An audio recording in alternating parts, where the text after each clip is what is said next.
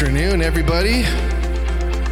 I love hearing the, the chatter going on. You know, maybe some new BFFs are being made.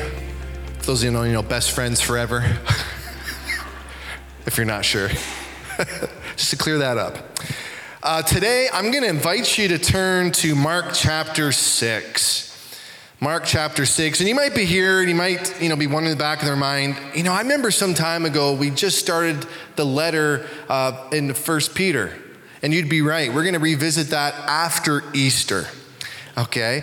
Um, I know a few people had asked me because you've been reading um, the letter from Peter, and we're going to get back there. But for today, I want to talk to you about our compassionate shepherd. Our compassionate shepherd. You can see it on the screen, bright and colorful.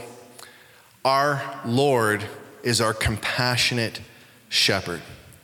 I want you to keep that in mind as we look to the word today. And the big idea, if you will, is as we fixate on this reality, this truth, this fundamental truth that that is who he is, we will trust him and believe him in everything. We will trust him and believe him in everything. We, we know full well that sometimes we have missteps. Sometimes that's easier said than done.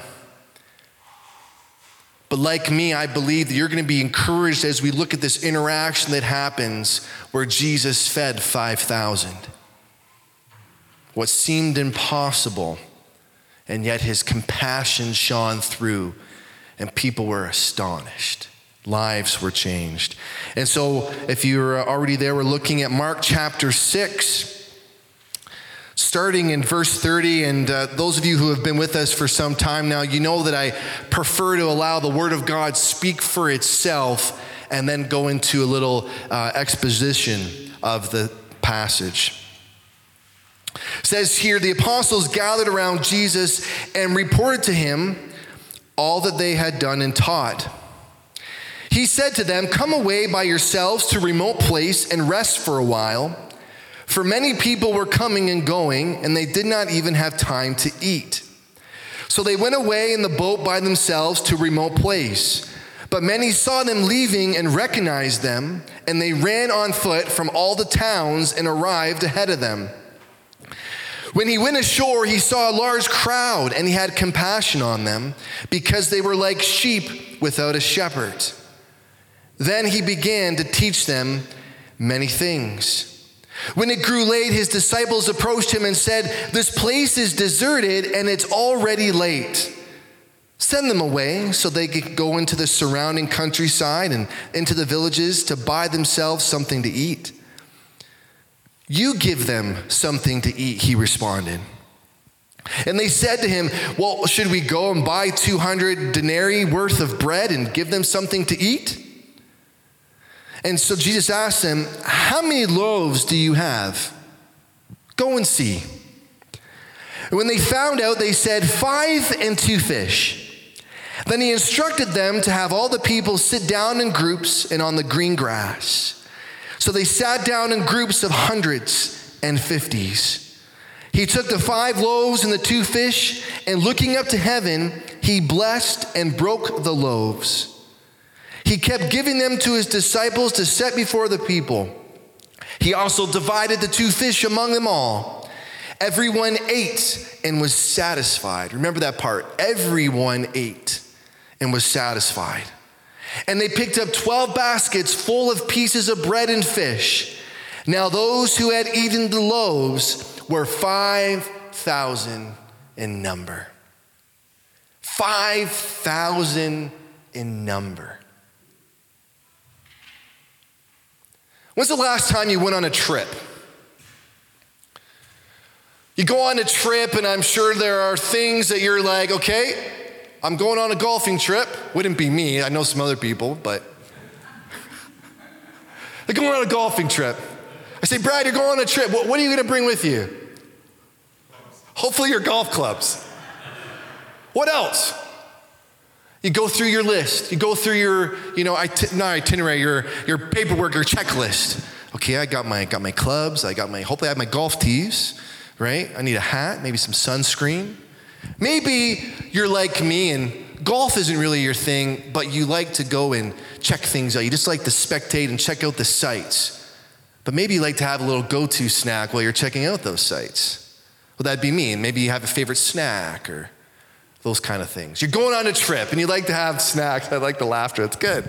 But you like snacks. So you're going on this trip and there's things that are must haves. I can't go on this trip. Flora, I can't go on this trip without these items. Maybe Jim will say, Well, I need my mixtape of music. I can't hit the road without my mixtape. Hopefully it's CD or digital by now, but just saying.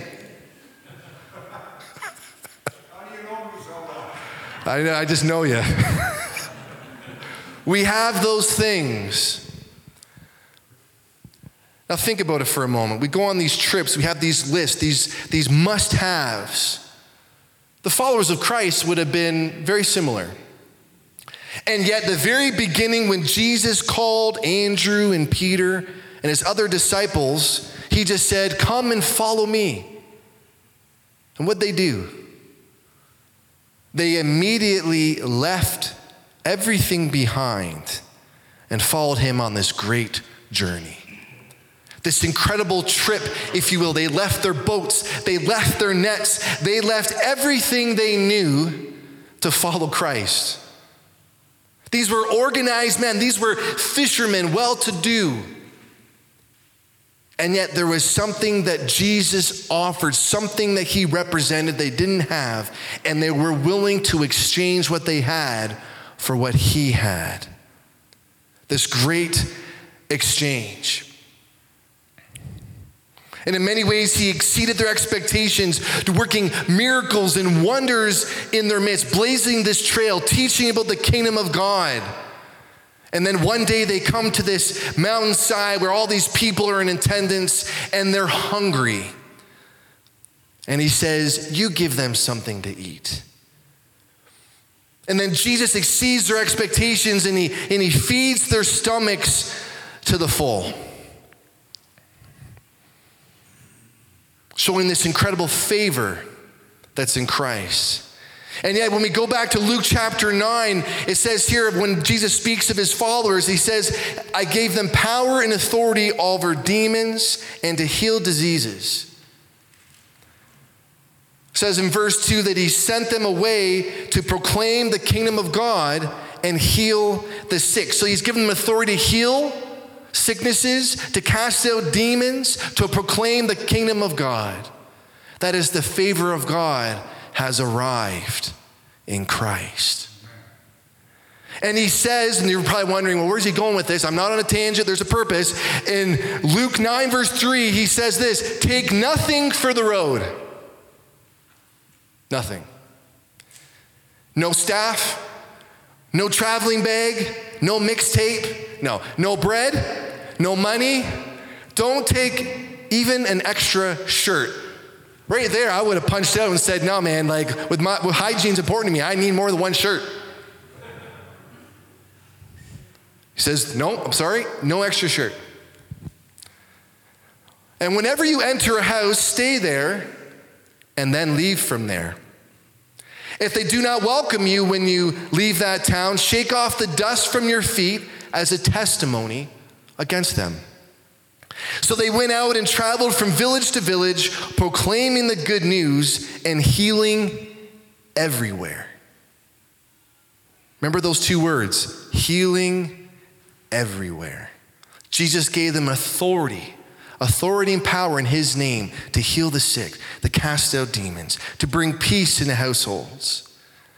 Healing was happening everywhere.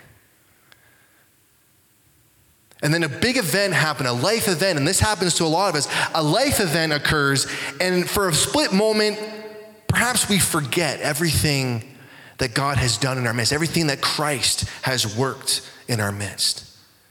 And it's no different for the followers of Christ. At this point in time, John the Baptist had been beheaded. Things are getting a little fiery, to put it lightly. And they forget for a moment God who provided, God who gave them authority, God who healed and sent them out to proclaim this favor. Surely He would provide, Brad. Let me ask you a question to help set things off, a launch pad, if you will. What would your response be? What would my response be? You see thousands of people, a few fish, a few loaves. How would I respond? How would we respond as a group? I'm already struggling enough with him saying, Take nothing with you. Well, how's that going to work? I, it's, it, there's going to be long journeys. I'm going to need some sandals. I'm going to need some footwear, right? Maybe kicks. Maybe that's your kind of thing. I don't know. But there's things we're accustomed to. There's ways in which we've lined things up. We dot the I's and cross our T's. And yet, Jesus, the big idea that we want to highlight here is he's showing his followers and he's teaching us here today, a teachable moment, is to trust him in all things to trust Him for the provision. It might seem crazy. How are we going to feed 5,000 people, Jim and Barb? How would we accomplish that with that few fish and loaves? what would your response be? I don't believe Jesus was extending a hyperbole here. I don't think his followers believe that either. I don't think they were saying, well, Jesus isn't being literal. He's just doing one of those teaching things he likes to do. He's saying, you feed them. You feed them, Mr. Stam. Take nothing with you. So keep that in mind as we continue to look at this passage, as we look at the compassionate shepherd. When's the last time you read Psalm chapter 23? A thousand years before Christ came on this earth, David, who put his trust in God, who had missteps like all of us, Yet he spoke of Yahweh. He spoke of his Lord and God. The Lord is my shepherd. I have what I need. He lets me lie down in green pastures. He leads me beside quiet waters. He renews my life. He leads me and leads me along right paths for his name's sake. Even when I go through the darkest valley, I fear no danger, for you are with me. Your rod and your staff, they comfort me and you prepare a table before me in the presence of my enemies. And look how David goes on and says, he doesn't stop there. He says, You anoint my head with oil. There's provision there, there's favor there.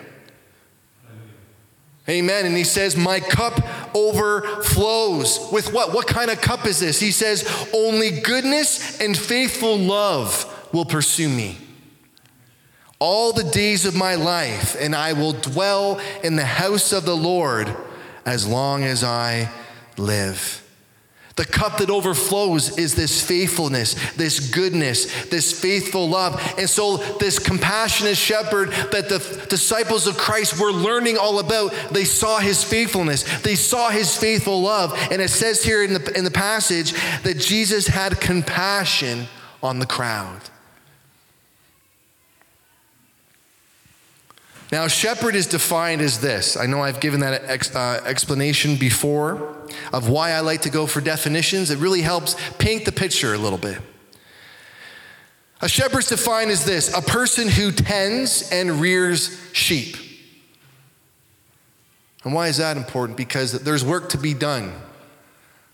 There's work to be done. It, it takes a little bit of work, it takes a little bit of strategic patience it says to tend sheep as a shepherd, to guide, to direct in a particular direction.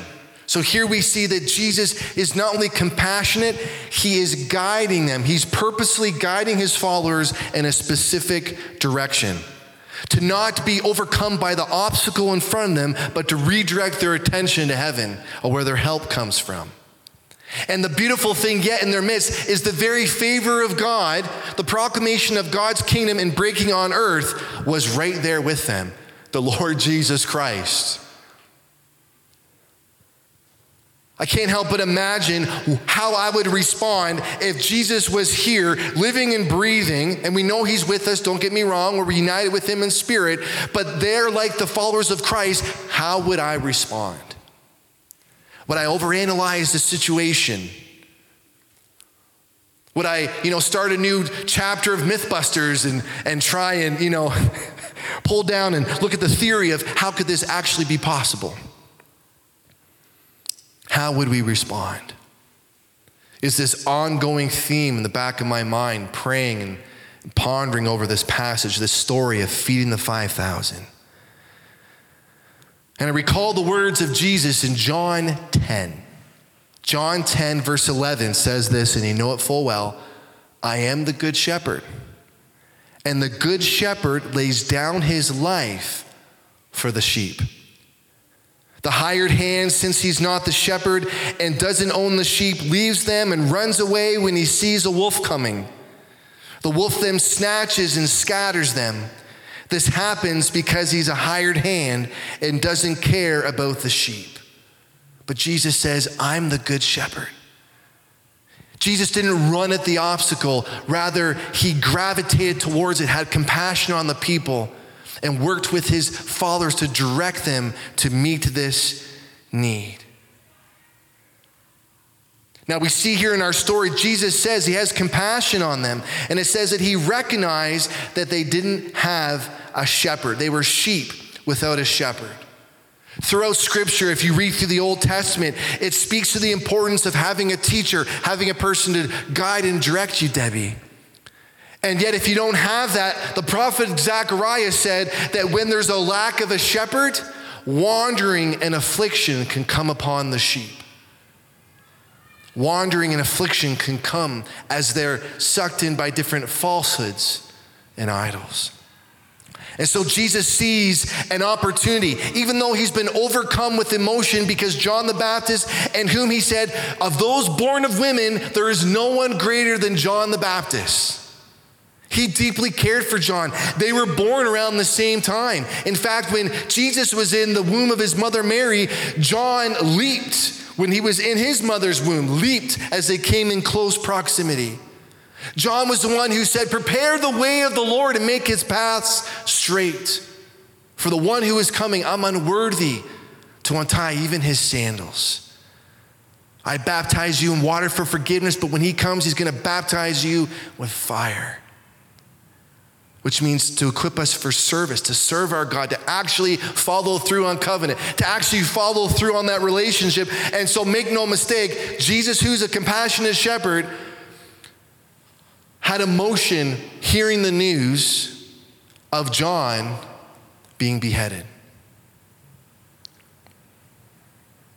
And yet, in the moment of his tragedy, in the moment of this deep seated emotion, he didn't allow that to sidetrack him from fulfilling his mission. He looked at the crowd, he had compassion on them, and said, I need to teach them.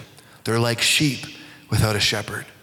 This hit me so hard because there's times where we experience life. Life happens. There's a colorful bumper sticker that I'm not going to repeat, but things happen.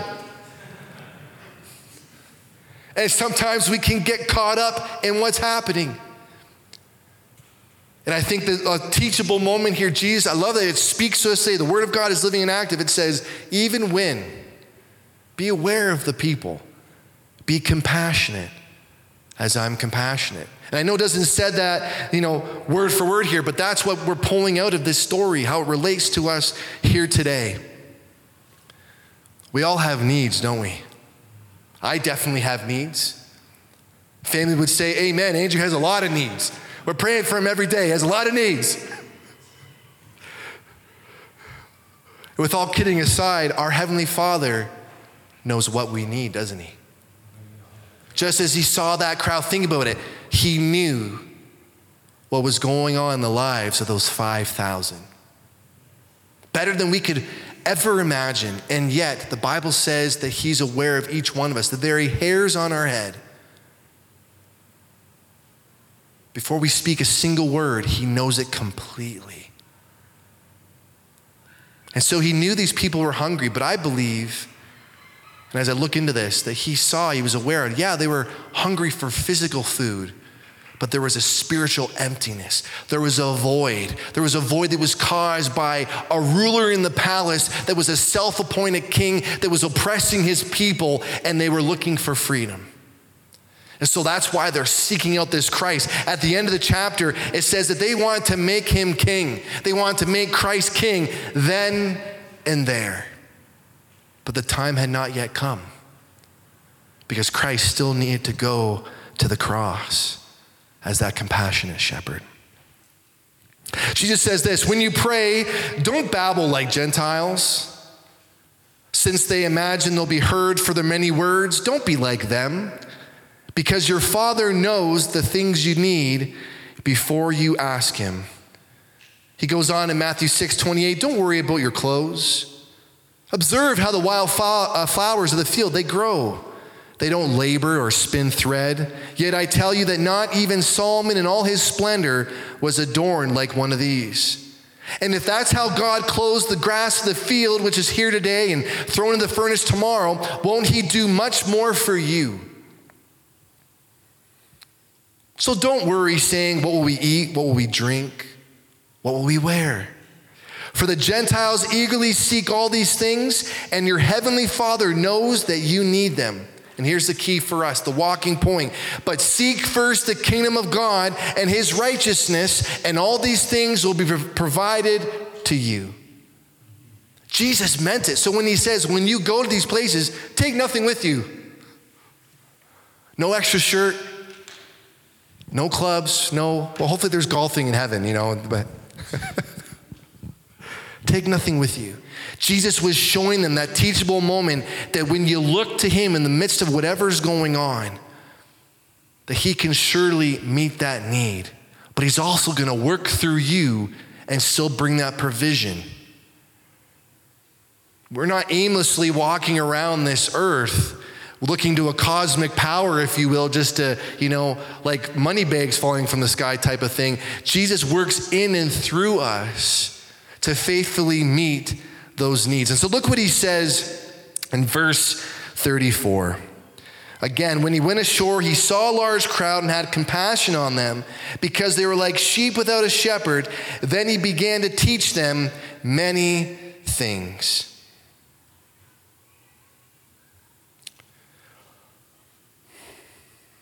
Before this encounter of feeding the 5,000, there was this amazing interaction that happened with a woman at the well.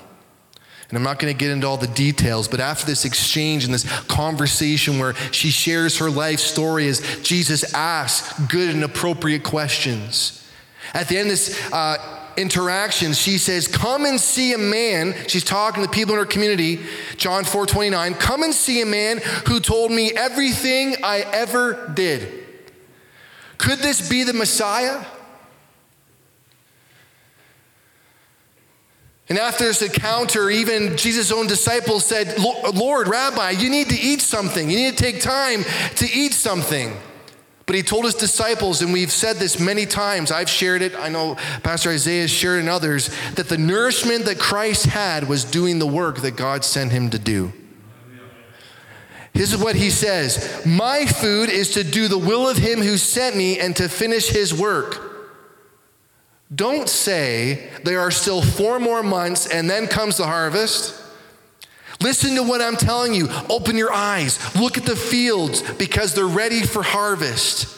The reaper is already receiving pay and gathering fruit for eternal life so that the sower and the reaper can rejoice together.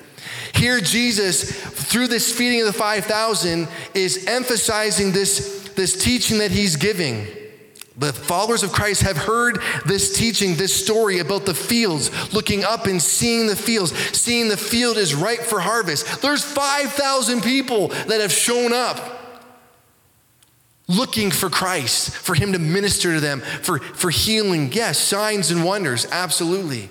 But to fill that void, that which they've been missing this entire time. And so He's working through them, He's speaking to them to look up to refix their gaze, to see the fields that are ripe for harvest. how would we respond? Jesus looks to you and says, You meet that need. They need someone to talk to? Talk to them. They need a ride? Give them a ride. Whatever. Sometimes it can be very simple, and these are things that we we don't do perfectly. You know, there's times I'll get calls, and you know I'll be asked to you know give people rides and different things, and you can't meet every request, but it's a matter of the heart. It's a matter of the heart. And this is what Jesus is getting at this compassion. He had the right stuff, he had the heart to, to honor God and to serve others. As we were singing this afternoon, Brad, I was thinking this verse that I had here in my notes. Jesus said this in Matthew 12 50. I can't remember what song was referring to it.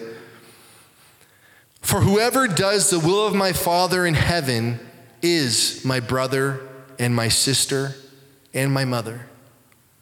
That's Matthew 12 50. Whoever does the will of my Father in heaven is my brother, my sister, and my mother. We are part of the family God when we engage, when we engage the people that show up and are in need. And so Jesus shows them, you see the need, feed them. You give them something to eat. And so this conversation happens.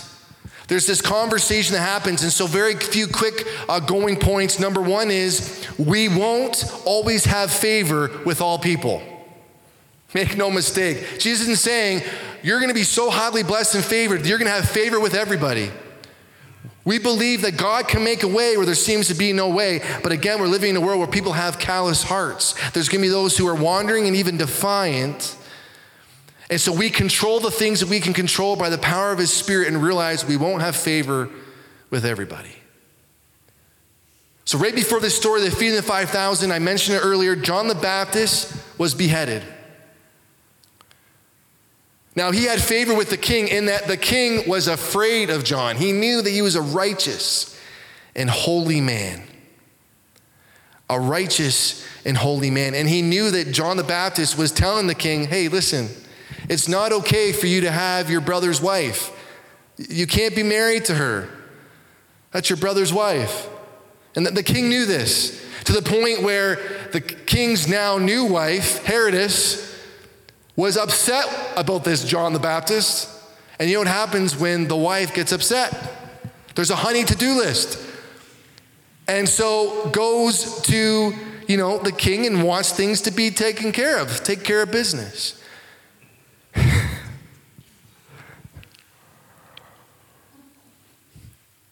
but through Mark 6, or if you go to Luke 9, it shows that the king, he wasn't willing to do that. He, he feared John but he respected him in that he knew he was a holy man. He wasn't going to touch God's anointed. And yet, one day, one day, remember, for each of us, there's always a day, there's always a time. We, we see that fork in the road, and there's a party that's going on. And it says here in Mark 6, verse 21 An opportune time came on his birthday when Herod gave a banquet for his nobles and commanders and the leading men of Galilee. And when Herodias, his own daughter, came in and danced, she pleased Herod and his guests. The king said to the girl, Ask whatever you want, and I'll give it to you. He promised her with an oath, Whatever you ask me, I will give you, up to half of my kingdom. And so look what she did. It says that she went to her mother and said, Well, what should I ask for? And here's the mother, the one who's been holding a grudge against John. This is my moment. So he tells her, John the Baptist's head.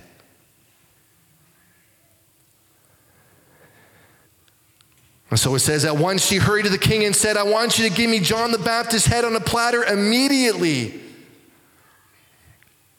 Although the king was deeply distressed, and it's good to hear that this wasn't an easy decision for him, he was deeply distressed. Because of his oath and his guests, he did not want to refuse her. I'm sure he didn't want to see a temper tantrum in the middle of the court.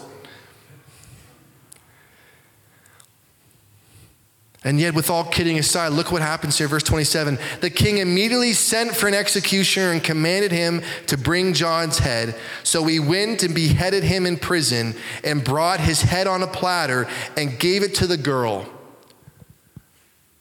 And then the girl took his head and gave it to her mother. And when John's disciples heard about it, they came, removed his body, and placed it in the tomb. And then following that, we have the story of Jesus hearing this report from his followers. And he says, Come, let's go to a secluded place for a time because he has compassion. He, he's moved to tears, more than likely, that John the Baptist is gone. And that's what sets up the story. Yet, in the midst of his tragedy, he still kept compassion. That speaks to us today. I believe it. I'm, I'm, hoping that's speaking to you that in the midst of tragedy, when we go through just a crazy story, a crazy scenario, never to lose compassion.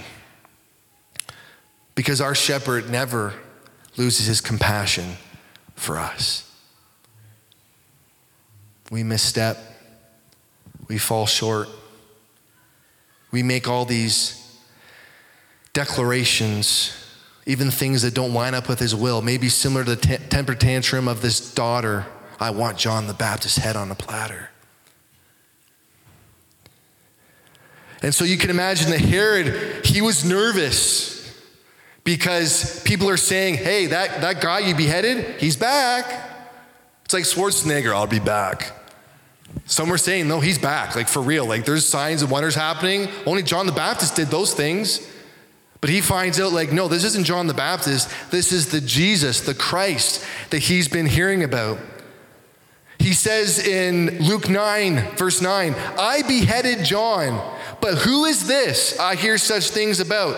I want to see him. And so this interaction, this thing starts to happen, and it speaks to me. This whole story, if you look at the whole context, should speak to us here today is to be not only trusting God's provision that He's to make a way when He see you see a need, He's to say, "You meet that need, and I'm to give you the provision." On the flip side, to check our emotions, watch what we're processing in our mind and the company that we keep. What led up to this story, we can see how important it is to be careful of those we associate with. Be careful of those who ask us to do things that don't align with the will of God. They may prey on our fears, they may prey on our anxieties, and yet in all those things, we can still look to God, our shepherd, and say, God, I'm hearing all these voices, the voices from the shadows that are calling out to me. What do I do? When we call to our shepherd, we know that He's going to give us the right path to take. As you open the Word of God, it says it is living and active, sharper than any double edged sword. It can speak to our hearts, joints, and marrow. Remember what Jesus said Seek first the kingdom of God, and all of this will be given to you as well.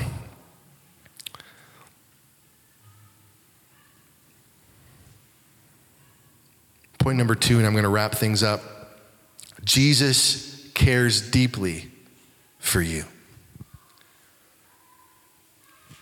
He cares deeply for you. A good shepherd cares. He's not like a hired hand that when he sees troubles on the horizon, when he sees the wolf coming, he doesn't leave. He doesn't leave us to Lucifer, the, the devil, the enemy of our souls. That's why he came to earth and he went to the cross to free us from the works of the destroyer the wolf. Matthew 12, 28, Jesus says this Come to me, all who are weary and burdened, and I will give you rest. Take my yoke and learn from me because I am lowly and humble in heart, and you will find rest for your souls. For my yoke is easy and my burden is light. Come to me, all who are weary and burdened. He's emphasizing that there's, there's teaching points in life. I'm going to teach you things. It's not a, you know, like a staycation where you're not going to learn new things. It's not that you're no longer going to be formed or grow anymore. He's the master potterer and we're the clay and he's going to form us. And when we allow Him to do that work in our life, it's going to be so worth it. And yet, times in that formation, it can get a little tough. To trust, I mean, come on, to trust and lean on, on Christ, like the followers of Christ, when He says, You feed these 5,000, there probably were some doubts.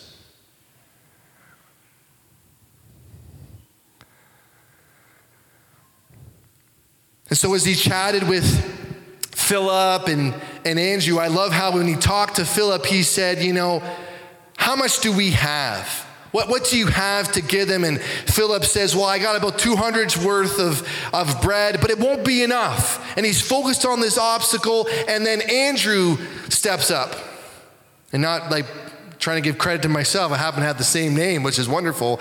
Um, but Andrew steps up and he says, There's a boy here, Jesus, who has five barley loaves and two fish. But what are they what are they there for so many? It's interesting the way that's worded. But what are they for so many? So it's like he's partially getting it. Like Jesus, you're telling us to feed him, feed these people. There, there's a few fish and bread here.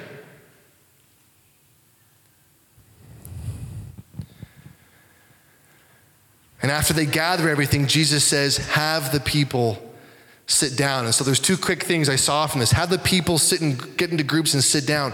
Jesus was organizing. He wasn't a guy who was aloof. He was an intelligent designer and creator. He didn't sit on his hands. He was, he was getting to work. He was organizing. He was making things happen. After all, how are you going to feed 5,000 people? You have to have some sort of order. He put them into groups.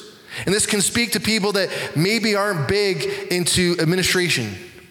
Jesus was a wonderful administrator. He formed the disciples. He called them. He said, Follow after me, and I will make you fishermen of people. And so, here, this exchange with Philip and Andrew, they didn't have a local Costco to rely on. How many like Costco? preached. It's wonderful, right? Big distribution center. Everything your eye can see. And yet, there was no Costco. Jesus is pointing out, What do you have? And they're, and they're, they're answering him, we, we don't have enough. In our provision, we don't have enough to meet this need. And again, his big teaching point as rabbi, he's showing them that's right, you, you don't have enough. But in me, there's sufficiency. I will meet your need. Look to me, look up, and I will meet that need.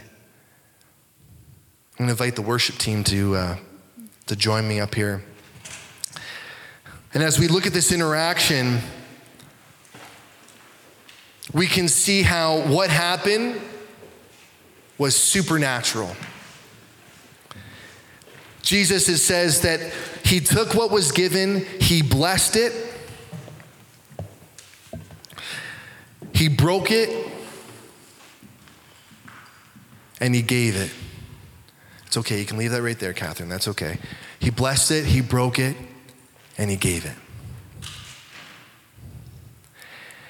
And the teaching point that I believe for us here this afternoon is that when we give him what we have, the final point is that when we give him what we have, he will bless it and he'll multiply it. He'll extend it. He'll make it go the distance. Look what the Apostle Paul says in 2 Corinthians 1, verse 20. For every one of God's promises is yes and amen in Christ. Therefore, here, here's the marching orders for us. Therefore, in him we're also to say, Amen Amen to the glory of God. Where there's a partnership here. The followers of Christ, Jesus was calling them to partner with him. I'm your provider. I'm your great shepherd. I'm your good shepherd. I'm not going to leave you in a place of lack. I'm going to bring provision into your life. I'm going to enable you to meet that need because our heads are overflowing with oil, the anointing of God. And so, as the worship team goes to lead us, let me ask this outgoing question to you this afternoon Are you in it to win it for yourself? Are you in it to win it for yourself? Or are you in it for the glory of God? If you're in it to win it for yourself, you will, in a way, be broken and humbled. But when you're in it to win it to the glory of God, He's to take that service, He's to bless it, He's to multiply it, He's to extend it. It's to do more than you could possibly ever imagine. A year ago to this day, in my own life story, I had lost my job. I didn't know what was going to happen. When you have a family to provide for, even when things are going well, it almost feels like a rug's been pulled out from under you. And then you have a health situation happen. In those moments, God teaches you, those, those teachable moments. And He said to me, Andrew, your life will never be the same. I'm showing you my glory. And I, I, I, I, I promise you, and we all misstep. I hope I've emphasized that enough. We all, we all misstep. But when we give our life into service to God, when we say, Come, Lord Jesus, I'm not, I'm not perfect, but will you use me? Will you use my life? There's some brokenness, there's some humbleness that has occurred through these teachable moments. But he said, Your life will never be the same. He, he's blessed me tremendously. Flash, flash forward to today. We have you wonderful people here, a new church assembly, a new church family, a new ministry work that's been happening. Provision in so many ways has happened in my own life, even what I believe to be God's healing touch in my life of removing cancer. Amen.